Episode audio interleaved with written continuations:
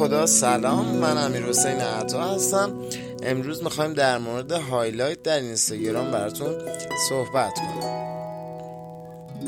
یه مشکلی که افراد با اینستاگرام داشتن این بود که استوری‌های اونها بیشتر از 24 ساعت در قسمت استوری قرار نمیگرفت و اینستاگرام این امکان رو قرار بود به آپدیت جدید خودش اضافه کنه. خب زمانی که آپدیت جدید اینستاگرام اضافه شد، این قابلیت هم به اینستاگرام اضافه شد که استوری ها رو بتونیم بیشتر از 24 ساعت آرشیو کنیم. این قابلیت با عنوان هایلایت در اینستاگرام شد. برای اینکه شما بتونید یک استوری خودتون رو هایلایت کنید، خیلی راه ساده‌ای وجود داره.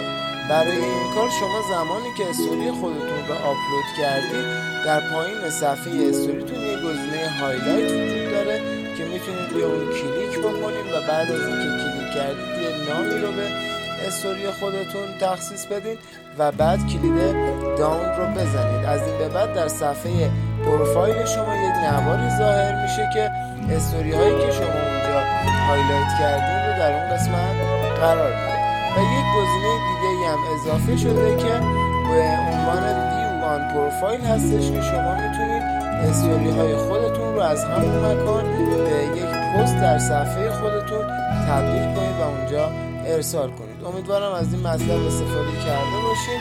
سوالات خودتون رو میتونید در قسمت پروفایل کانال در آیدی ادمین ارسال کنید تا براتون مطالب جدیدتر و مورد نیازتون رو ارسال کنید.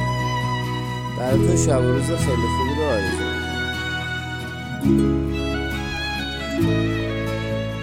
می‌کنم.